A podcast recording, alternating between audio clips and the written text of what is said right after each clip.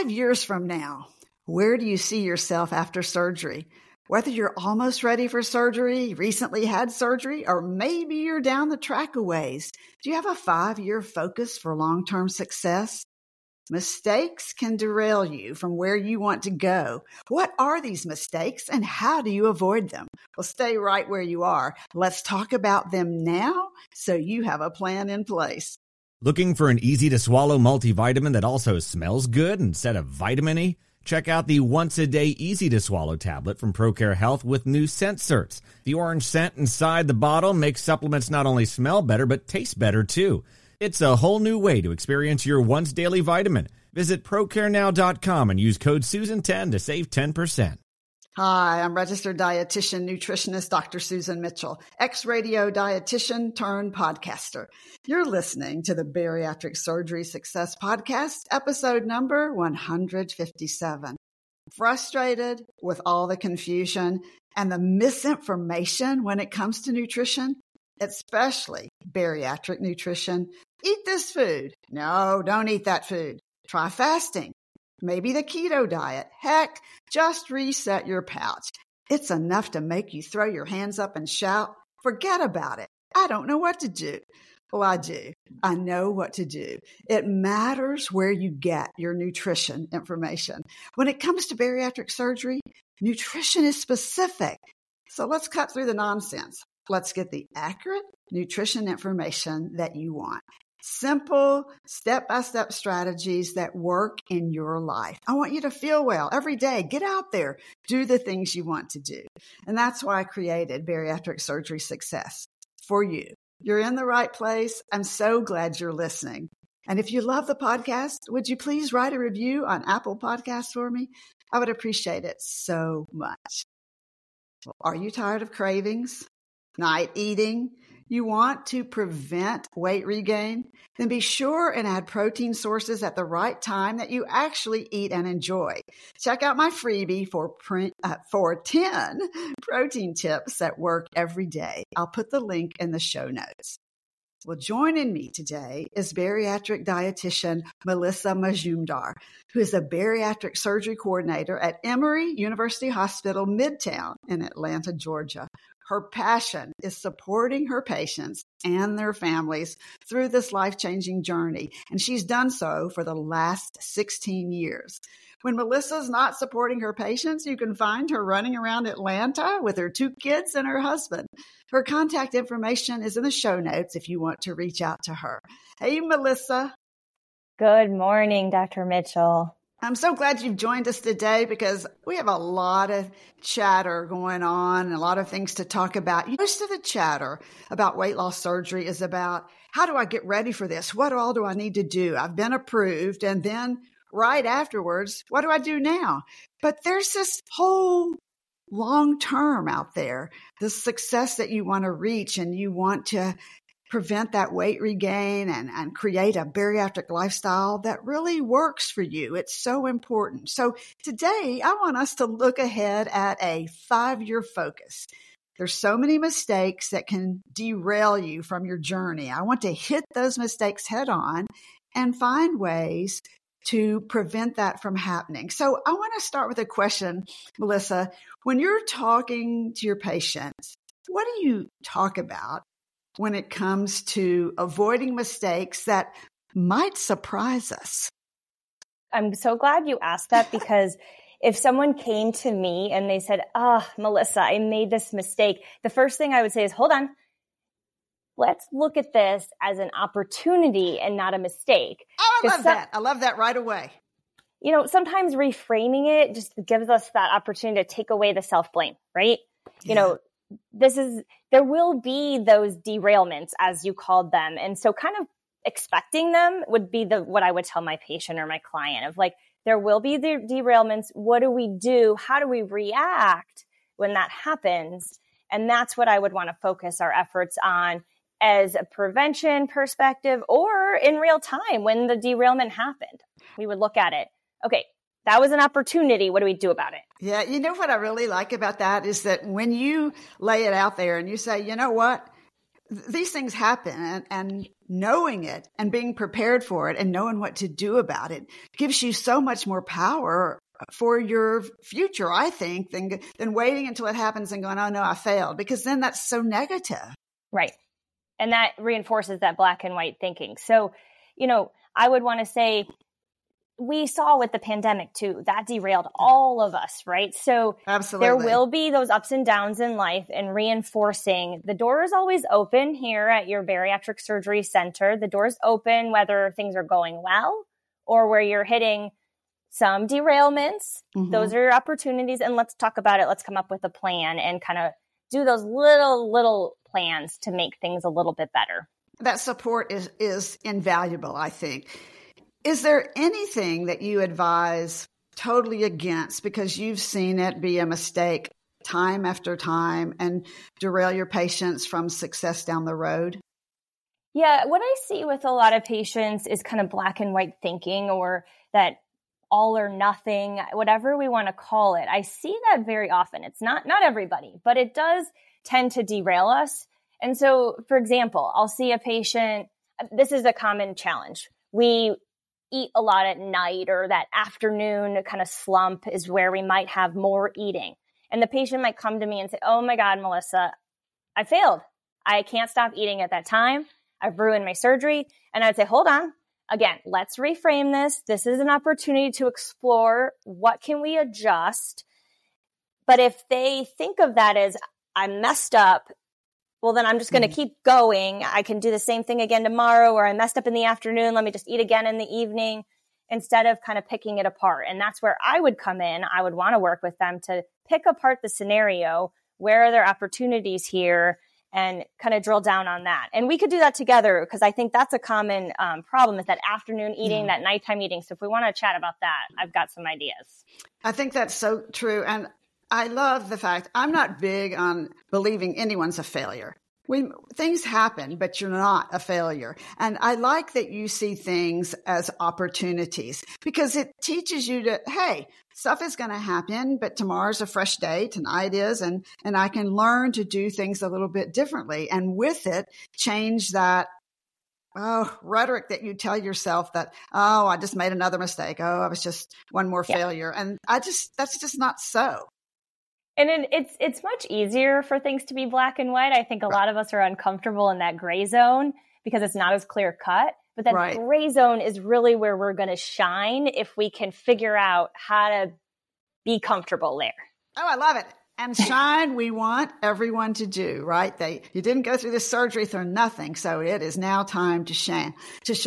And I know that weight regain is so much on everyone's mind, because that's the whole reason they're having surgeries, to change their whole life. So are there big mistakes when it comes to weight regain? Because I know people are going to go, talk about weight regain, weight regain. Let's get to it. Yeah. So I do see some common scenarios, some opportunities to revise. So one thing, if we think back to the way surgery works, there's kind of three components going on. One, we have a smaller stomach, right? With the sleeve, with the gastric bypass, there's a smaller stomach. There's hormonal changes that are going into effect with mostly in the first year after surgery. And then, of course, with some of our procedures, they're malabsorptive. So more so in the biliopancreatic duodenal switch. But going back to just the pouch size and how we have a smaller stomach, if we use that to our advantage, even long-term, when it's stretched a little bit, it's still smaller. We can eat around it. And so I do see some patients go back to kind of nibbling all day. And that's, it's easy to do because, you can't eat very much at one time. And so kind of falling into that nibbling scenario. Additionally, again, thinking about that small stomach pouch, if we put in it foods that are higher calorie, so usually foods that are higher calorie, maybe they have higher fat or high sugar, those add more calories, but don't keep us more full.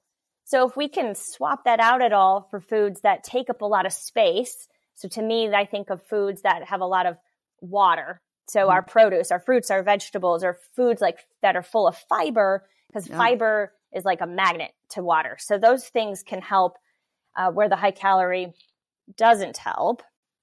And then the other thing I start seeing is skipping meals, skipping snacks. I don't know about you, but when my patients come to me before surgery, I'd say about 95% of them are skipping a meal, skipping a snack, skipping some type of eating opportunity. And it's so easy to fall back to that. Yeah. And one of the ways that we fall back to that is if we just don't have the food around, if we didn't go grocery shopping, or if we don't keep those easy to eat foods accessible. Slider foods. Yeah, those are the ones that are around instead of those protein. That's why people need that list of protein foods that you have, because that's the ones that are going to keep them full, the protein and the produce. And, you know, I think that this skipping meals is not just a bariatric surgery thing. This is United States of America thing. Unfortunately, so many people eat this way. And when that habit, as you know, becomes ingrained, it's very easy to fall back to what you did before, because that's what you knew, that's what you're used to. And that's why I think support, like you're talking about, support with tips that work is what is so important in the long run to be able to keep this lifestyle going, where it is a lifestyle and it becomes your life. And I think so. We'll be back in a moment. Oh, go ahead. I was going to say the lifestyle, it is not easy though. So to just reinforce, we are here to support it because it is not for easy. Yeah. And I'm really glad you said that because it isn't easy. Change is not. It's not easy. And this is a major and big change. So the fact that you've had this surgery is a great thing. And now Melissa and all the other bariatric dietitians out there are there to support you so that this change becomes who you are, it becomes your life, and that you have all the success that you've been hoping for. Well, we'll be back in a moment and we'll talk more about specific eating behaviors that can spoil your success. Don't go anywhere. Bariatric Surgery Success is thrilled to partner with New Hope Girls, women empowering women. They offer a discount to our community. Code Transform to save 15% and celebrate our shared commitment to transformation. Shop their beautiful bags at newhopegirls.com. So, Melissa, let's get specific and zone in on eating behaviors. We talked about one just a moment ago where you skip a meal that end up being big mistakes, end up spoiling yourself. So in addition to that, skipping a meal or going back to the consistent grazing, what other things do you see that can be a problem that you want to stop now and tweak and work around? Yeah. So I would have everybody kind of look throughout their day and find opportunities where maybe they're not having that balance of the protein and the produce. So we teach that pre-op, right? Kind of eat off the smaller plate and have a quarter of it protein and a half of it fruits and vegetables, and maybe a quarter of it, the complex carbs, kind of going back to those basics, because for most of us, those protein rich foods, so those lean proteins, they do still keep us full longer. And then if we add, like I mentioned, those foods that have a lot of water, the produce like foods, they take up space. But if we have a quick, maybe bar at breakfast, if we even have breakfast, and lunch is maybe a salad because, maybe we're trying to stay on track. So we ate a salad. Well, I would ask my patient or client to run an experiment. If we, instead of having a salad at lunch, let's run the experiment of let's have a more balanced meal where we've got the protein, we've got some vegetables, and maybe that is some salad, or it could be cooked vegetables because some of us hate salad. That's okay. And then what happens if we put a little bit of carb there? Do we feel better in the afternoon? Mm-hmm. Do we feel less hungry, or do we hit a slump because we had too much carb? And kind of just running it all as an experiment, making those tiny changes, but making sure we're there to get feedback about how our body's feeling would be important. I think these tiny tweaks can make an absolute huge difference, especially like you're saying. I think with the bariatric lifestyle, it's hard after a while. People kind of forget about that protein as the importance, or the P&P that you called it, the protein and the produce. I think you kind of forget about that. And One of the reasons to me, when people start to regain and you hear this trendy thing about just reset your pouch, which by the way, is not the answer. Instead of that, what I wanted to say, which is exactly what you're saying too, is forget about stuff like resetting your pouch. You want us to go back to eating baby food, right? And soft food and things like that. Not me. I mean, I want to eat real food. So hearing what you're saying, which is many times going back and saying, what does my day look like? Where have I gotten away from the things that I've learned? Just like you said, maybe I need to put the P&P, the protein and produce, back into first place here instead of doing something drastic and not effective like a pouch reset. Well, so many patients feel that once surgery's over, they don't need to go back to or communicate with their surgical team. Is this a mistake? And if so, why? Yeah, there's definitely opportunity to continue to follow up. And I was thinking about this recently when I went to the dentist. Well, we don't go to the dentist once for a dental cleaning and then never go again, right? We need those check-ins. We need those opportunities for the fluoride treatment. We need that plaque removed, those hard to reach spots, right? Right. Well, if we took our weight or our health in more of that perspective of that twice yearly check-in to check away at the plaque, well, maybe we're setting ourselves up for more success. And, you know, doing those daily plaque removal with like brushing teeth, right? Well, what could we do daily to check in on our nutrition and our sleep and our stress and our body movement to continue to work towards health? That's how I like to think of it. I like that too, because the more you stay in touch, the more that you are around the community and involved in the bariatric community, and the more support you have for where you're going. What is the number one mistake you see patients make? And you've seen so many patients over the years that prevents them from hitting successfully the 5-year mark. Yeah, I see everybody thinks about the nutrition, and I'm a dietitian, so I'm definitely thinking about the nutrition. Yeah, me too. Of course. Think about the activity. Right. Yeah, that's why we're here and we like to talk to each other. We think about the activity. I think many of us, and maybe even you and I, we forget about the S vitamins. Do you know what the S vitamins are? What's that? Stress and sleep. So, or stress management. We don't want the stress. So sleep hygiene and stress management need to be built into that kind of all those areas of eating healthier and moving more and sleeping more and managing our stress. Yeah, for sure. Those are great.